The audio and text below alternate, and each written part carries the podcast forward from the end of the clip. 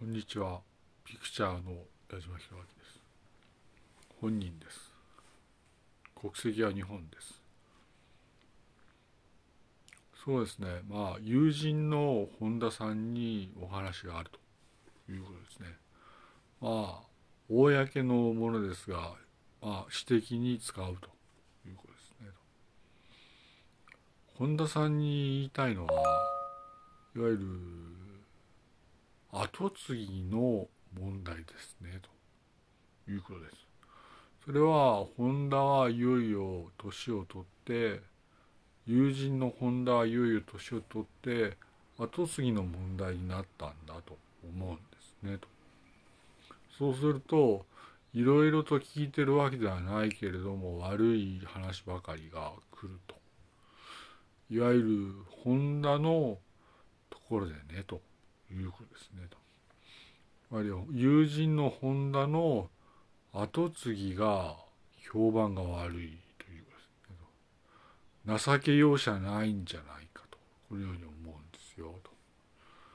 いわゆる責任が下の者に対して情け容赦のない後継ぎなのかと疑うわけですねと。ただ私はまあわからないけれどもその私が見る範囲では公家のような本田の後継ぎだと思うんですよと一言で言うと。公家はわからないかもしれないけれども貴族のような本田の後継ぎじゃないかと強く疑うんですねと。まあ友人の本田にもちろん話すんですが本田のいわゆる世継ぎがと。思うんですね。つまりホンダの後継ぎがいわゆる有能でないのかということですね。そこをまあ指摘したいんですね。ホンダの後継ぎが勇敢でないのかということですね。つまりホンダの後継ぎはあまりに貴族だなと本当に思うんですね。と友人の本田に言うんですがいわゆる先生はねだいぶ老いたなとこのように思うんですよと。その時に本田の子供たちが情け容赦のないことを責任の上でやった時に何もないんじゃないかと本当に思うんですよと。先生は勇敢な精悍な勇強な男だと思っております。しかし先生はそのもう年老いたんだと。